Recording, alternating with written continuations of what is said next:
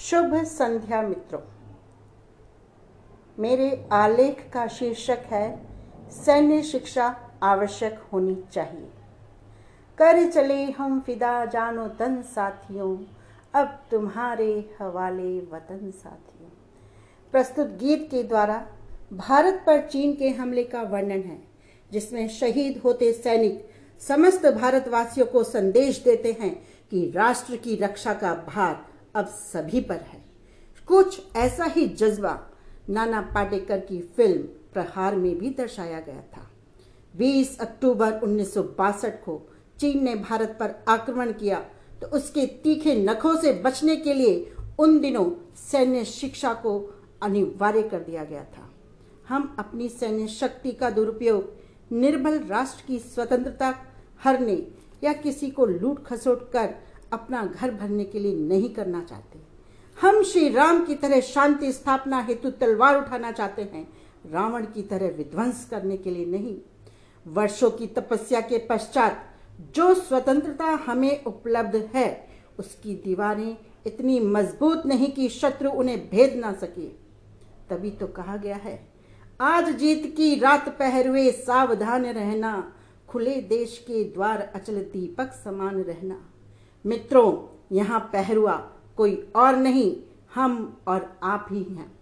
जवान सीमा पर लड़ता है तो उसकी लड़ाई में साथ देने और मूल सुविधाओं को त्वरित गति से उस तक पहुँचाने में आम नागरिक का भी पूर्ण सहयोग होता है।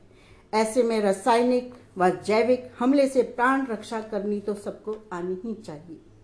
प्राकृतिक आपदाओं के समय पैरा मिलिट्री का इंतज़ाम किए बिना हम राहत कार्य में अपना योगदान देकर अपनी सुरक्षा अपने हाथ से ही कर सकते हैं। दैनिक लूट, खसोट, हिंसा प्रति हिंसा आदि गतिविधियों से निपटने के लिए भी सैन्य शिक्षा आवश्यक है, जिससे आम नागरिक स्वयं में साहसी, त्वरित कार्यवाही और निर्णय लेने की क्षमता में सक्षम हो सके। हम मीडिया के द्वारा इतने विषयों का बहस का मुद्दा बनाते हैं तो सैनिक शिक्षा की अनिवार्यता पर भी बहस होनी चाहिए, ताकि उसके सभी पहलुओं पर चर्चा करते हुए हम उसे प्रभावशाली ढंग से अनिवार्य बना सकें। प्रारंभिक कक्षाओं में ही सैन्य शिक्षा को अनिवार्य विषय बनाया जाना चाहिए। इसराइल का उदाहरण हमारे समक्ष है, जहाँ का नागरिक पहले सैनिक है और नागरिक बाद में।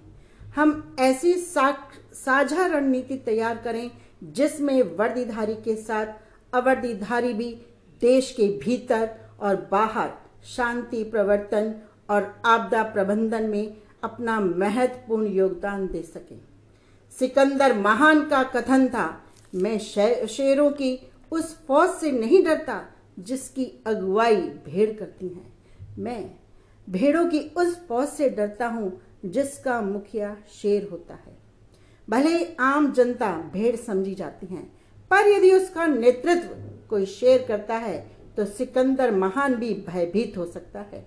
अतः हम सभी को सैन्य शिक्षा की अनिवार्यता समझनी चाहिए, ताकि हम शेर की भांति आत्मरक्षा के साथ अन्यों की भी सुरक्षा कर सकें। अंततः कंधों से मिलते हैं कंधे कंधों से मिलते हैं, कंधे कदमों से कदम मिलते हैं। हम चलते हैं जब ऐसे तो दिल दुश्मन के हिलते हैं। चलता है जब ये कारवां, गूंजती हैं ये वादियाँ। हम जीतेंगे हम जीतेंगे हम जीतेंगे हर बाजी। धन्यवाद। जय हिंद।